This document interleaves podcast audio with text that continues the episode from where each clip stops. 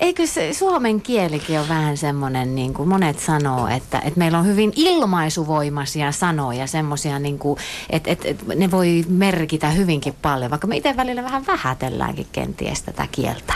Joo, kyllä. Eli, ja, ja varsinkin Savon murteessa, niin täällähän todellakin kieli on nöyrä palvelija, että siellä käyttäjä saa aivan vapaasti muovata sitä.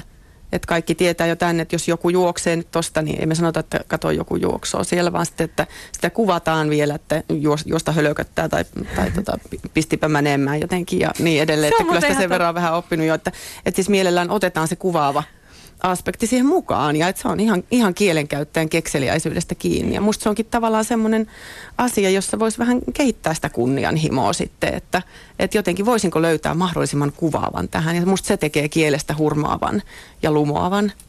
Osuitpa muuten ytimeen tuossa savon kielen kuvailussa. Kun sinua kuuntelee, niin voisi tehdä tämmöisen nopean päätelmän, että et ehkä kenties olet täältä kotoisin ja pystyt kuuntelemaan tätä kieltä vähän ulkopuolisenkin. Onko näin?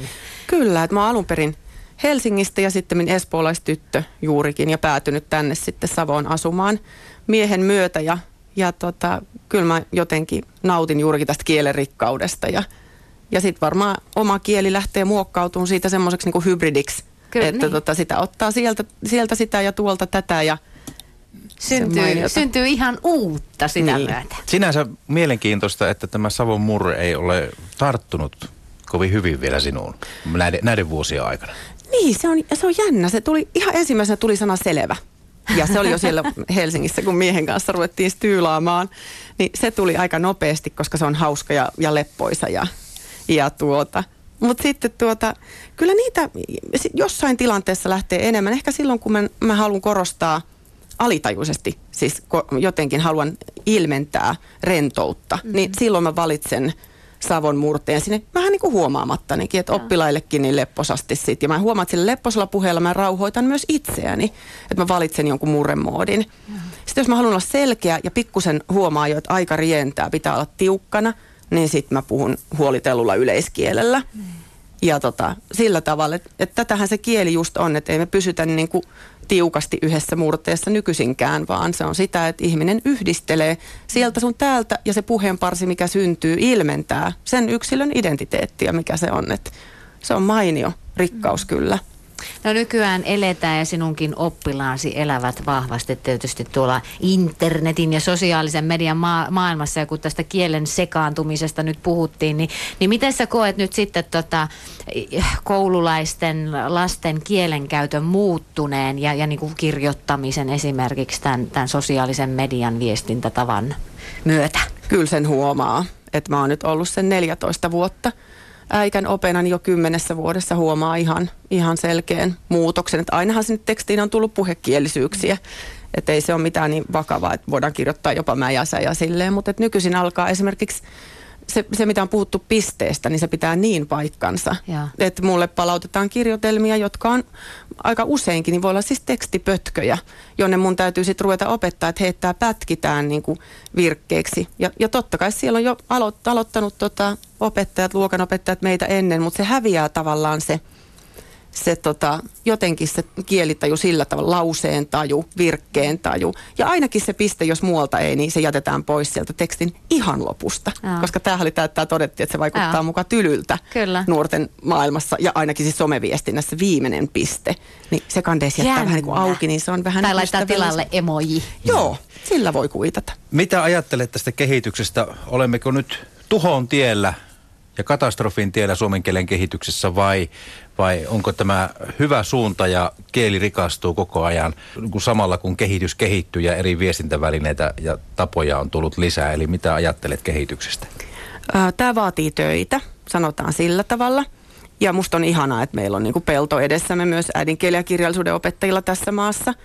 Ja mä ajattelen, että tämä ilmiö koskee myös muita kieliä kuin suomen kieltä. Että ylipäätään jotain on tapahtumassa tässä niin kuin kirjoitetussa kielessä. Ihan oikeasti. Ylipäätään niin vähän tämä vaikuttaa siltä, että me ollaan ikään kuin palaamassa jollain tasolla myöskin hieroglyfien aikaan. Että palaamassa mm-hmm. sinne kuva, kuvakirjoitukseen ja, ja semmoiseen. Että et kyllä se on ihan uskomaton, uskomaton tota, jännittävä ilmiö. Ja pitää tehdä töitä sen kanssa oikeasti. Mm. Osaatko sanoa ja arvioida, että mitä, mitä se niin kuin, miten se vaikuttaa meihin siis ihan ihmisenä ja meidän niin kuin viestintään ylipäänsä, että kieli on tällaista kuvallista ja hieroglyfimaista. Onko sillä, voiko olla vaikutuksia? No kyllä sillä on, koska sitten jos lähdetään oikeasti ajamaan oikeita, oikean elämän suuria asioita, niin ei me nyt voida millään kuvakielellä. Esimerkiksi mitä järkyttävää tällä hetkellä maailmassa tapahtuu. Ihan hirvittävä se Syyrian tilanne. Mm. Ei siellä voi lähteä nämä valtioiden pääihmiset, ei he voi lähteä nyt kuvakielellä tätä selvittelemään, vaan nyt toivotaan todella sitä jäsenneltyä puhetta, jäsenneltyä argumentaatio, argumentaatiota, pisteisiin päättyviä virkkeitä, sekä kirjallista että suullista, koheettista esitystä, niin, niin siinä mielessä en todellakaan halua olla todistamassa sellaista ilmiötä, että ihmiset täällä alkaa niin kuin vaipua eläimen tasolle, että, eihän, että kyllä mä niin kuin pidän sinällään sitten huolestuttavana. Mm. Tätä kehitystä. No toinen asia, mikä liittyy tähän nykyiseen viestintä- ja keskustelukulttuuriin on sitten se, mitä paljon Suomessa varsinkin nyt, ja siis kaikkialla tietysti, niin tämä tämmöinen, niin kuin, että, että argumentaatio, keskustelukulttuuri muuttuu semmoisen kauhean polarisoiduksi ja vaan väitellään ja tapellaan ja someviha ja näin. Miten tämä näkyy sun työssä ja siellä käytännön arjessa? Osaako, miten te opettelette argumentaatiota, keskustelua? Joo, sitä opetellaan erityisesti kasiluokkalaisten kanssa. Että silloin on tämä kannan ottaminen ja mielipiteen ilmaisu tapetilla ja harjoituksessa ja sekä suullisesti että, että sitten kirjoittaen. Ja kyllä mä huomaan, että sieltä tulee tosiaan sitä, se on, se on toisaalta sellainen rie, riemullinen ulostulo monella kasiluokkalaisella, kun ne tajuaa sen, että jes, mä saan sanoa mun mielipiteeni, mutta sehän tulee toki sitten semmoisella, semmoisessa muodossa, että että tämä ja tämä asia on ihan perseestä. Nein. Ja se perseestä sanotaan ja kirjoitetaan. Ja silloin mun kunniatehtäväni on astua astua tota eteen ja sanoa, että nyt kuulkaas, katsotaan yhdessä, että millä järkevällä yleiskielen sanalla me voidaan kuvata tämä tunne, mikä on perseestä. Ja me ollaan jopa tehty muistiinpanot, jossa se alkaa, että, että tota puhekielen perseestä niin. Kysymysmerkki on yhtä kuin. Ja mitä se voi olla? Se on se, että, että tässä toimitaan järjettömästi. Um, eläinrääkkäys on perseestä. No niinhän se on, mutta se on, se on, ehkä se on idiotismia. Tai jotain käsittämätöntä järjettömyyttä. Me voidaan löytää sieltä niitä sanoja, joilla me samalla saavutetaan semmoinen uskottava mm. ö, tyyli. Että et sua niinku kuunnellaan paljon enemmän, kun sä käytät fiksua yleiskielen sanaa. Et se olisi se, ehkä se olisi siinä, sillä tavalla semmoinen suodatin se äikän luokka, että tietynlaiset tämmöiset infantiilit, vähän tämmöiset lapselliset ilmaisut saisi jo jäädä pois. Sama koskee rasistista ö, settiä ja kieltä, jossa me peruskouluopettajat tehdään töitä hikihatussa koko aika, koska siellä se kaikki aines on, se ryöppyä meidän kasvoille joka päivä, niin jaksat joka kerta sanoa, että miksi tämä ei ole hyvä, että sä sanot noin ja miksi sä sanot noin.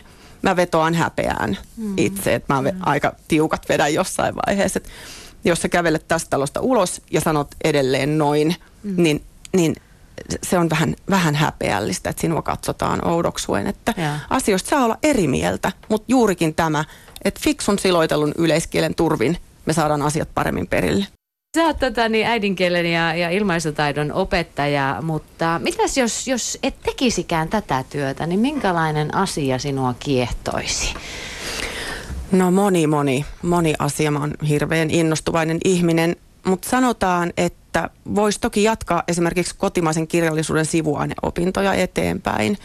Et silloin jo jäi, kun mä tein kirjallisuusproseminaarin, niin tuota jäi kaivelemaan semmoinen miljöö kuin lampi, siis lammen mm. miljöö. Ja sen verran tuli luettua sitä kotimaista kirjallisuutta, että sitä alkoi huomata sekä lyriikassa että proosassa sieltä, sieltä täältä sitä niin täkynä. Ja se oli aina jotenkin mystisessä jännittävässä valossa ja merkityksessä.